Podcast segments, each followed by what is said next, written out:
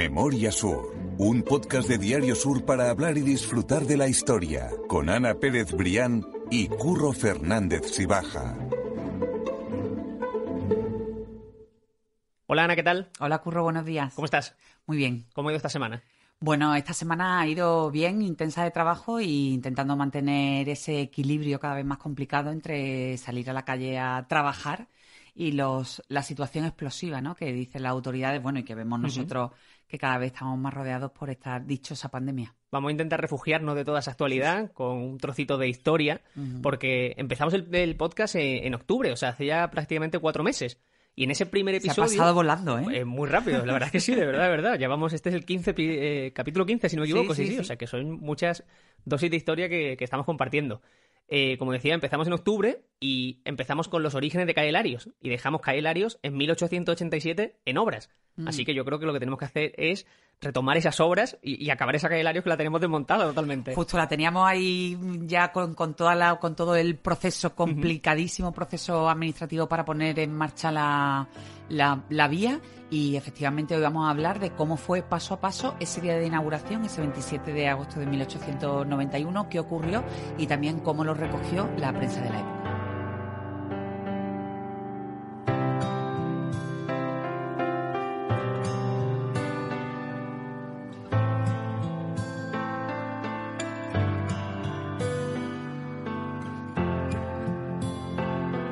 Vamos a poner un poco en contexto antes de empezar. Vamos a contar brevemente lo que hablamos en ese episodio uno, aunque la gente lo va a poder consultar en las notas del podcast, solo tiene que bajar la pantalla, va a ver los enlaces y va a poder escucharlo eh, tranquilamente. Pero bueno, ya lo dijimos otra vez, eh, la calle Larios es una calle absolutamente insalubre. Uh-huh. Vaya, de hecho no tenía no, no tenía ni siquiera ese trazado eh, vertical que nosotros podemos llegar a, a... o que tenemos ya interiorizado, ¿no? Ese trazado vertical que, que, mmm, que empieza en la Alameda, que, que pasa por la Plaza de la Marina y hacia arriba en perpendicular, que conecta con, con la Plaza de la Constitución.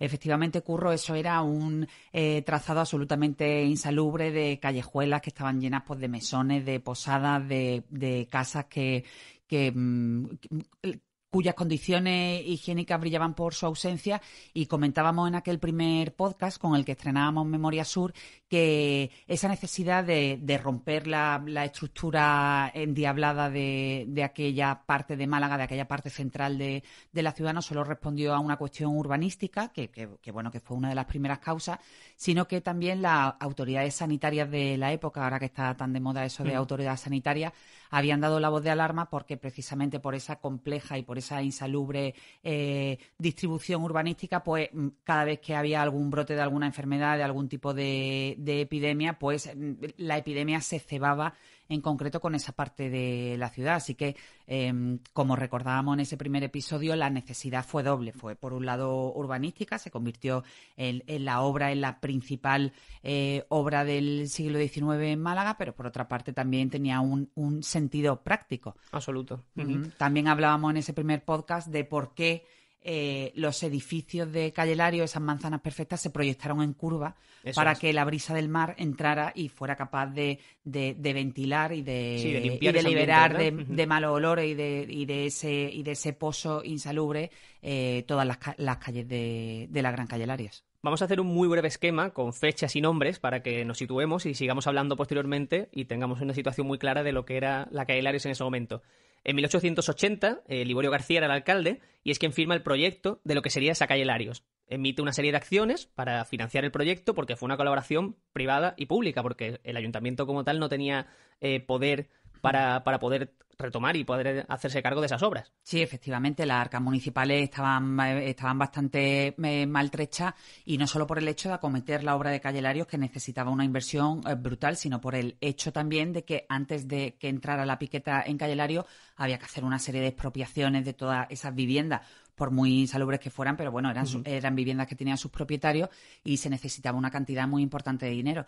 Entonces, Liborio García, como tú bien dices, eh, empezó con ese proyecto eh, complejísimo, proyecto administrativo y burocrático de la Calle Larios, y se ofreció a la familia Larios, ya con Alarcón Luján en la, en la alcaldía de Málaga, es. el, el hecho de hacerse cargo, de, de establecer esa esa colaboración público-privada que al final, no solo en el Calle Larios, sino en, en otras infraestructuras de Málaga, se demostró que era, que era lo mejor. La familia Larios, ya como todos nuestros oyentes saben, era una de las más potentadas de Málaga, asumió el reto y, y a cambio de esa financiación pues también recibiría posteriormente una serie de casas en la nueva, en la nueva arteria. Eso es, realmente la familia Larios se hizo con el noventa por ciento de las acciones, que como tú indicabas en el artículo que, como decimos, dejamos en esas notas del podcast, eh, se hicieron a cambio de dos millones de pesetas. Dos millones de pesetas de la época, poco, exactamente, claro. Pero en ese momento sería una Imaginar cantidad... Imaginar lo que representaba, era una cantidad casi, casi inasumible por, la, por las arcas municipales. Eso es. Como decías, era Alarcón Luján el alcalde que retoma ese proyecto, que pone en marcha esas obras y bajo su mandato iba a estar casi la totalidad de las obras. Así que ahí es donde nos quedamos. Estamos uh-huh. en mil ochocientos ochenta y siete, empiezan las obras y ahora sí podemos hablar entonces de cómo se desarrollaron esas obras que estaban firmadas, que tenían que estar listas en cuatro años. Sí, era una de las condiciones que se firmó ante notario aquel día que Alarcón Luján y el, y el, el representante de la Casa Larios fueron ante notario, como, como uh-huh. decía, firmaron esa, esas condiciones, ¿no? Y entre ellas se... Eh, se estipulaba que la calle la, la, la obra no podía demorarse más de, de cuatro años.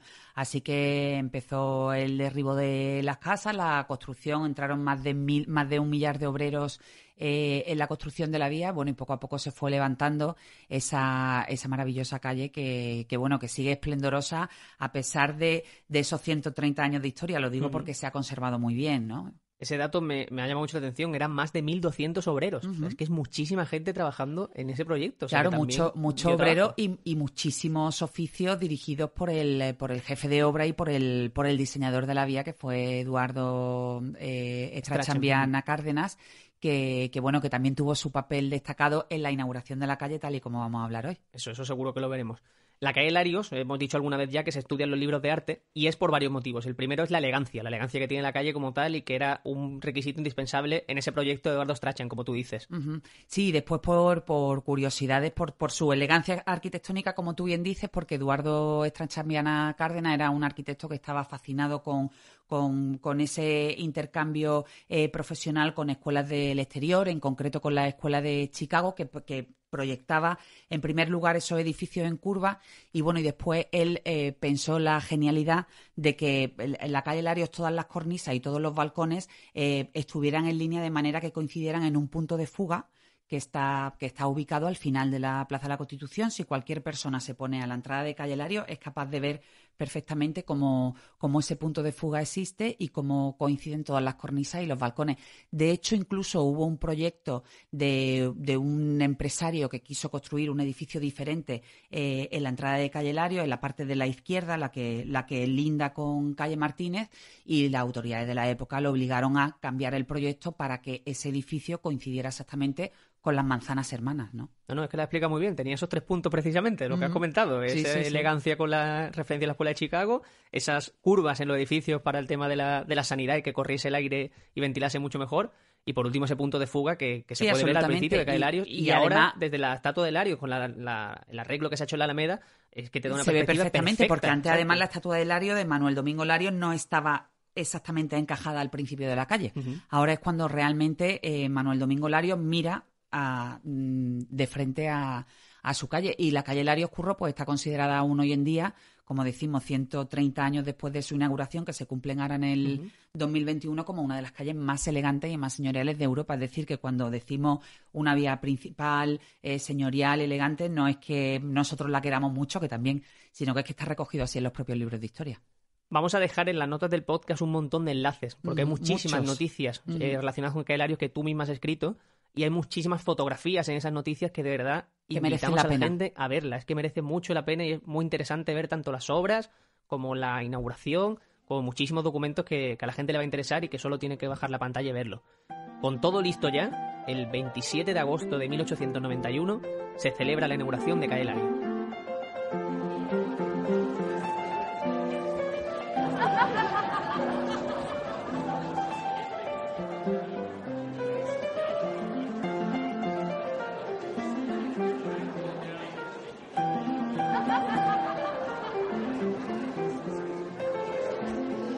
Y ahora podemos suponer que nosotros estamos allí. El veintisiete de agosto, que seguro que hace muchísimo calor en Málaga. Aunque Un ya día está... esplendoroso Eso se es. levantó. Aunque ya está septiembre asomando, pero seguro que hace muchísimo calor. Y podemos hacer ese viaje mental porque eh, los medios de la época reprodujeron esa, esa inauguración bajo un titular muy llamativo y muy, muy austero, que era la calle del Marqués de Larios. Sí, efectivamente, Curro. Yo cuando, cuando me planteé el tema de, bueno, yo me preguntaba cómo, cómo, cómo fue ese día, esa inauguración uh-huh. de Calle Larios, pues me preguntaba cómo estaría adornada la calle, a qué hora incluso fue, todos esos pequeños detalles, buscando documentación en, en un archivo del que he hablado muchas veces, porque es maravilloso, que es el de eh, Narciso Díaz Escobar. Tiene una, un servicio de hemeroteca muy, muy importante, y que además está muy bien documentado y muy bien organizado.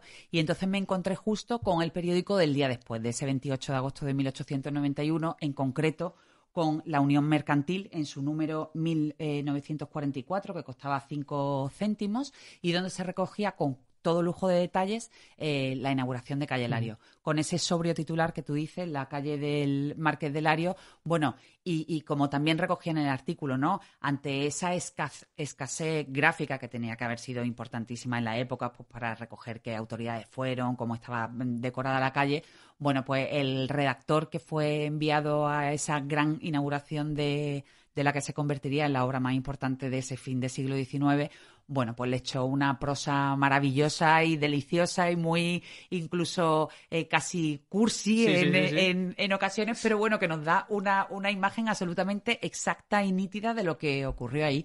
Y la verdad es que eh, recorrer esa, eh, ese periódico de ese día es absolutamente delicioso. Es que si alguien tiene una ligera curiosidad, se pueden consultar, como tú dices, periódicos de aquella época, y es muy llamativo ver cómo, cómo escribían, cómo transmitían la información. Sí, sí. Y, y yo lo, era, lo he era, eran, como muy, eran como muy pomposos. Sí, eh, sí, sí. sí. Era, era lo que tú dices. Como no había imágenes como las que tenemos disponemos a día de hoy, tenían que vestir la noticia mucho más. Sí, y, sí, y es sí. fabuloso, es muy, muy llamativo, la verdad. En ese reportaje, por llamarlo de alguna forma, eh, se pone en manifiesto una curiosidad que quizás no sepa mucha gente. Y es que la familia Larios no estuvo en la inauguración de su calle. Uh-huh. ¿Qué pasó ahí, Ana? Sí, efectivamente. No sé si lo hemos llegado a comentar en algún podcast. Uh-huh. El, el cronista que fue aquel día a documentar la, la inauguración de Calle Larios primero puso en contexto cómo se desarrolló la obra y después hace esa referencia a la ausencia de, de la familia Larios de la obra. Es un dato absolutamente eh, extraordinario porque uh-huh. con, el, con, con la implicación que hubo de la familia, que, que hasta le puso el nombre a la calle, eh, resulta extraño. Eh, ¿Cuál es la razón? Bueno, pues la razón se encuentra en los libros de historia. Eh, estamos hablando que en el año mil ochocientos noventa y uno se inaugura la calle Larios. Ya en ese año ya casi nadie quedaba de la familia Larios en Málaga, porque en, en mil ochocientos sesenta y ocho hubo una revolución que se extendió, eh, que fue a nivel nacional, que es llamada La Gloriosa, que fue un movimiento obrero eh, que consistió bueno, en que los, los, los trabajadores de fábrica y de todo tipo de, de, de infraestructuras industriales se levantaron contra, contra los empresarios, ¿no? Contra los, los explotadores y los opresores, tal y como ellos decían, que, que, que le obligaban a trabajar en condiciones que es cierto que en ocasiones eh, pues, bueno, distaban mucho de ser las, las, las adecuadas. El caso es que esa revolución de la Gloriosa llegó a Málaga, afectó de lleno a las grandes familias que ya se habían establecido, como hemos hablado también en otros podcasts, en esa, en esa otra gran Alameda, uh-huh. ¿no? Y en el caso de los Larios no fue una excepción. De hecho, hubo una turba en ese año mil ochocientos sesenta y ocho, se asaltó el Palacio de los Larios, que estaba al final de la Alameda, casi eh, coincidiendo con lo que posteriormente sería eh, Calle Larios. Sí, estaba a la y, altura de lo que es la Equitativa hoy, más justo, o menos, ¿verdad? Justo, uh-huh. Eso coincide exactamente con el Palacio de los Larios. Eh, los obreros asaltaron el Palacio hasta el punto de que la familia Larios se vio obligada a, a huir por, lo, por los tejados de, de su palacio, a refugiarse y posteriormente a emprender una especie de exilio que los llevaría primero a Gibraltar y posteriormente los repartiría por, por algunas capitales de Europa, sobre todo en París. En París, además, murió don Martín Larios y Herrero, que fue el primer miembro de la familia Larios, que ya hemos hablado también de esa circunstancia, que se estableció en Málaga, eh, procedente de Laguna de, de Laguna de Cameros, en La Rioja, y don Martín murió en el año mil ochocientos setenta y tres, eh, ya cuando existía ese proyecto o al menos esa intención, ese afán por dejar su huella uh-huh. en Málaga a través de su Calle Larios, no vio el proyecto finalizado y fue su hijo Manuel Domingo el que asumió el reto del proyecto y por eso es él el que está inmortalizado en esa escultura. Pero aquel episodio eh, revolucionario de la Gloriosa, Curro, marcó un desapego definitivo eh, entre la familia Larios y la ciudad de Málaga. Y esa fue la causa por la que el día de esa inauguración tan importante, ese veintisiete de agosto de mil ochocientos noventa y uno, no hubo ningún representante de la familia Larios en, en, la, en la inauguración. En aquel periódico de la época yo había escrito que no había habido ningún, ningún miembro de la familia. Sí se recoge la presencia de Carlos Larios, uh-huh. eh, pero, pero todo, eh, todo el rol protagonista de, del clan lo asumió el apoderado de la Casa Larios, que fue el encargado también de negociar con, con Alarcón Luján aquellas... aquellas condiciones que hemos hablado recientemente, que fue eh, Antonio eh, Jiménez Astorga.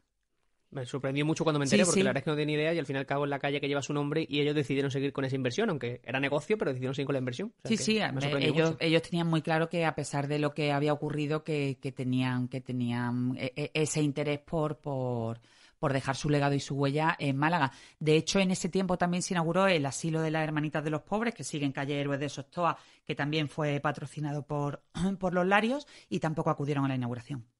Vamos a contar lo que sí se pudo ver eh, en esa inauguración de Calle Larios, que era la, a la hora de la inauguración en concreto, que era a las dos de la tarde, pero ya sabemos que a las once de, del mediodía ya se podían empezar a ver algunos retazos de, de esa inauguración, de lo que podía verse en esa inauguración de la calle Larios, que podemos imaginar que la gente tenía que estar a tope alrededor en la, en la calle, porque no, no podía imaginarse lo que estaba por ver, que mucha gente seguramente era la primera vez que veía ese trazado nuevo de la calle Larios. Claro, imaginario, y además ya las autoridades de la época se habían encargado de animar a la ciudadanía para que se sumaran a la, a la celebración, ¿no? Uh-huh. E igual que ocurrió con, con la Alameda, bueno, mu- muchos años antes, casi un siglo antes, la... La calle Larios se convirtió ese día de, de fiesta en una fiesta para, para toda la ciudad. Ya anteriormente, además, eh, las autoridades se habían encargado un poco de ir alimentando ese, esa emoción por la inauguración de la calle con el reparto a cargo de la familia Larios, así se recoge en la crónica de, de prensa, con el reparto de panes eh, entre las clases más desfavorecidas como mm. gesto de, de buena voluntad y, y bueno, también para, para eso, para ir preparan, preparando el terreno para, para ese día veintisiete de agosto, que como decía antes, Curro, se levantó esplendoroso como casi cualquier día de agosto en la ciudad de Málaga. Desde luego que sí. Me ha resultado muy curioso que el periódico en aquella época hablase de la puntualidad en el comienzo de los festejos. O sea, que, que eso incluso a día de hoy, para los que somos periodistas, sabemos que la puntualidad muchas veces en la hora de la prensa brilla por su ausencia. Exactamente. Sí, es, sí. es discutible, es discutible. Me ha sorprendido. Y entonces que... la, la puntualidad se convierte en una noticia, eh, la verdad, en estos tiempos. No sé si en aquellos tiempos sería una noticia. El, el cronista insiste mucho en esa puntualidad británica sí, con sí. la que se inauguró Calle Larios, con lo cual me hace suponer que también eh, que el hecho de la puntualidad, de lo obligado, también se convertía en algo excepcional que merecía ser recogido en el, en el periódico, ¿no? Me ha llamado, me ha llamado eso mucho la atención, sí, sí. Uh-huh. Eh, posteriormente, cuando ya se inauguró la, la, la calle a las dos de la tarde, se fueron al número diez, ¿verdad, Ana? De Calle sí. Larios. ¿Y qué es lo que hicieron en ese número diez de Calle Larios, que estaba cerca del Círculo Mercantil, si no me equivoco? Sí, justo, bueno, pues ahí había, habían colocado una tribuna justo enfrente del Círculo Mercantil, que se convirtió en uno de los de, de, lo, de las grandes eh, puntos de reunión de Calle Larios ya en, lo, en los años posteriores, y allí, bueno, ya se dio inauguración oficial a la, a la calle. La, la bendición corrió a cargo del obispo de la época, de, de Marcelo Espínola y Maestro, un obispo sevillano que además fue el, el fundador del Colegio de la Esclava, uh-huh. eh, que tiene una de sus sedes, la de Liborio García, lo tiene, la tiene muy cerca de Calle Larios.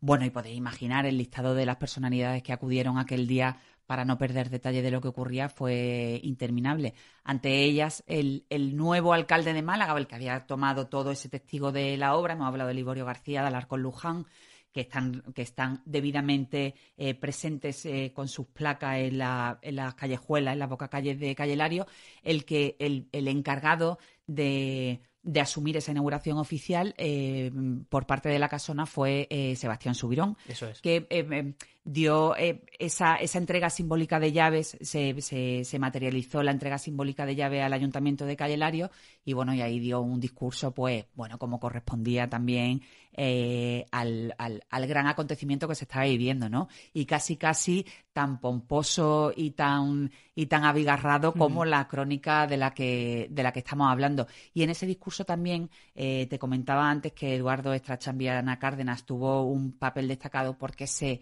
eh, eh, se insistió en, la, en el protagonismo que tuvo él, en, el, en la buena ejecución de, de la calle, en el hecho de que durante que, que en esos cuatro años diera tiempo a terminar un proyecto que fue complejísimo. Y bueno, para darle las gracias y el aplauso de todos los presentes por, por su trabajo en, en Calle Larios. Era un personaje fundamental, sobre todo en, en esa construcción de Calle Larios, porque fue el que la imaginó y fue el que Eh, hizo ese proyecto para que se llevase a cabo, así que desde luego uh-huh. eran palabras muy merecidas. Absolutamente. Si seguimos avanzando en el tiempo, a eso de las tres y media aproximadamente, se producía ya el acto de entrega oficial de la calle, ¿verdad? Uh-huh. Y sí, luego se, se firma acababa... el acta. Eso es, se firma el acta. Y bueno, y como todo acto de estas características, llega el cóctel. Eso es. Eh, eh, eso que, que, que encanta a la gente después de cualquier inauguración. En este caso se eh, desplazaron hasta la segunda planta del número cinco de calle Martínez, eh, donde allí los apoderados de la Casa Larios tenían un y allí se ofreció un espléndido lunch.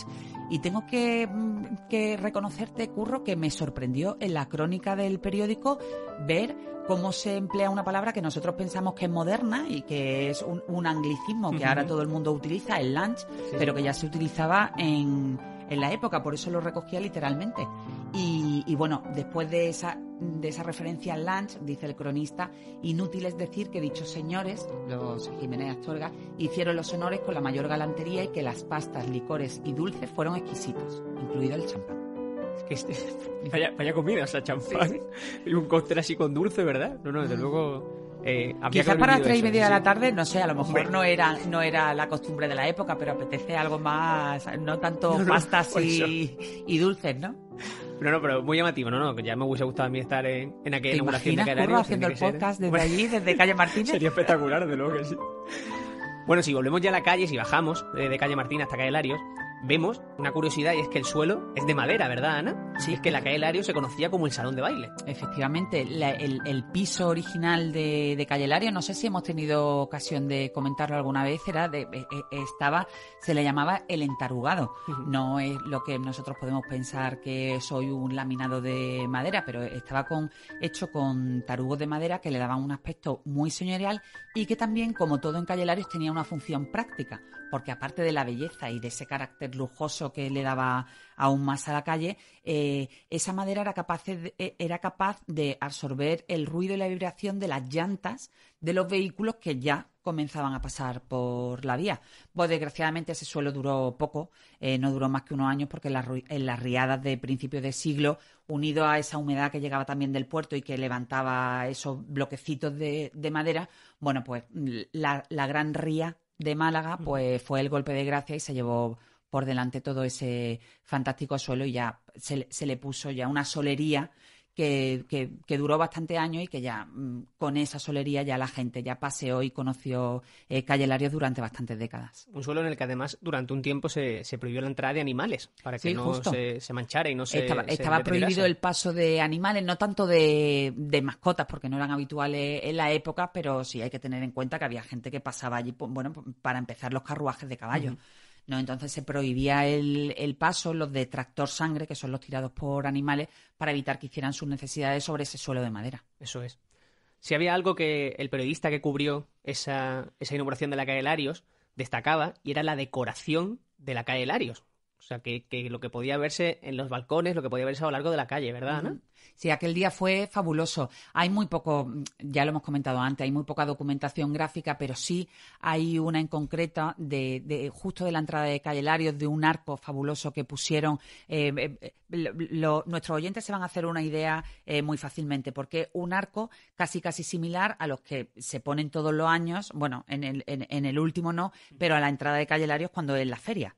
En este caso era un, un arco que el cronista enmarca en el género árabe de la decadencia y, y bueno, tenía dos torrecillas con una especie de, mina, de minaretes y en los torreones a un lado había dos fechas de referencia, una la de mil ochocientos ochenta y siete, que fue el inicio de las obras, y otra en mil ochocientos noventa y uno, el año del que, del que estamos hablando, que fue el año de la inauguración de la calle. Bueno, y después desde de, de los balcones fue una auténtica exhibición de, de buen hacer por parte de los jardineros municipales, que incluso entraron en una especie de sana competición uh-huh. para ver quién adornaba mejor los fastuosos balcones de, de esa calle recién estrenada, ¿no? Sí, por lo que y, cuenta estaban llenos de color, ¿verdad? De flores sí, sí, de todo sí. tipo. Lleno de vegetación, lleno de guirnaldas, lleno de, de telas, y de hecho el ayuntamiento también ideó un concurso para ver cuál era el, el, el balcón mejor engalanado y que más eh, que mejor honraba, ¿no? Ese, esa inauguración de la calle. Eh, bueno, el, el cronista dice que fueron muchos los inquilinos que adornaron sus balcones con flores, sosteniendo un verdadero pugilato de elegancia y buen gusto. Habla, por ejemplo, del, del balcón del Círculo Mercantil, que tenía guirnaldas de rosa y flores silvestres, de, por supuesto, del, de la vivienda de los Jiménez Astorga, del número seis de la calle Larios, que era propiedad de Ángel Cafarena, donde había unas arcadas de estilo árabe con ramas, flores y plantas. Y bueno, y el decorado se extendía a Curro hasta la Plaza de la Constitución, que, por cierto, eh, será otra de nuestras próximas paradas uh-huh. en, en estos podcasts de Memoria Sur, y llegaba casi casi hasta uno de los cafés eh, maravillosos de la época, del que también hablaremos, que era el Café de la Loba. Entonces yo me imagino a, a aquella visión desde el principio de la calle eh, hacia la Plaza de la Constitución, con esa perfección arquitectónica y encima con los balcones eh, simétricos y perfectamente engalanados, tenía que ser una, una visión absolutamente espectacular. No, es que es inimaginable. Uh-huh. Hablabas del Café de la Loba, nosotros hicimos ya un podcast sobre Café de Chinitas, que vamos uh-huh. a dejar también en, en los podcasts relacionados. Y, y es que la, la tradición de bares y de, y de sí, cafés sí, de justo. Málaga es espectacular. Justo, es y además única. El epicentro de los cafés en aquella época fue primero... Bueno, el primer café que se conoce de Málaga es de la Plaza de la Marina, uh-huh. eh, que creo que lo que hicimos referencia en el anterior podcast, eh, pero ya después ese, ese, ese epicentro se trasladó a la Plaza de la Constitución, pues ahí estaba el Suizo, el Café de la Loba, el Café de la Lobilla, del que hablaremos en siguientes podcasts. Y ya una vez que se abre la Plaza de la Constitución, esa vitalidad eh, hostelera, por decirlo de alguna manera, se traslada a la Plaza de la Constitución, porque además fueron los propios marqueses de Larios los encargados de, de tentar y de, y de pedir, por favor, a esos grandes comerciantes que se desplazaran a, a la calle Larios. Uh-huh. Ahora quizá en, en, en estos tiempos puede parecer que la Calle Larios y la Plaza de la Constitución eh, no, no sí, son, tienen apenas distancia, son, son parte de uh-huh. lo mismo. Pero eh, sí, en aquella época existía como, como una separación, al menos mental y sentimental, de que, de que entraban casi casi en competencia, ¿no? Sí, esa Plaza de la Constitución, eso, claro. Una plaza que ya existía y una Justo. nueva calle que le daba acceso, pero que era totalmente una nueva. Una nueva centralidad uh-huh. que, que, la, que le disputaba el, el cetro a la, a la Plaza de la Constitución. Totalmente. Uh-huh. Hablábamos de la inauguración.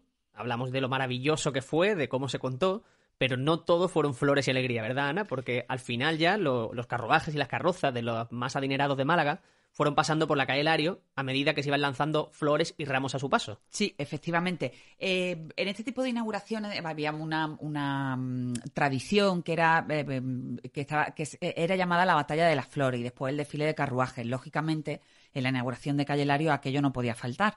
Aquello se recoge también en aquella crónica de la Unión Mercantil, pero como curiosidad hay que leerse todo el periódico para darse cuenta que eh, a pie de casi casi escondido en la última de las páginas, pues hace referencia a que no todo fluyó como debería uh-huh. en, en la batalla de las flores y en, lo, y en el desfile de carruajes de las grandes familias de, de Málaga. Eh, decíamos anteriormente que las autoridades de la época hicieron un reparto de pan entre las clases más desfavorecidas como, como gesto de buena voluntad de la familia Larios.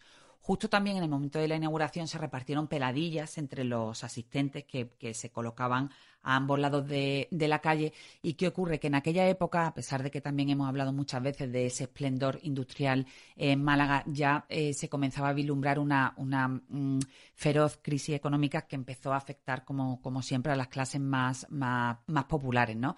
Entonces, ¿qué ocurrió? Que esas peladillas que habían sido entregadas como gesto de gracia, ¿no? y, de, y de obsequio, de dádiva, pues fueron utilizadas en, en lanzarlas contra los propios carruajes. Muchos de esos eh, coches y carros tuvieron que echar la capota para que no les dieran. También algunos ramos que fueron lanzados con...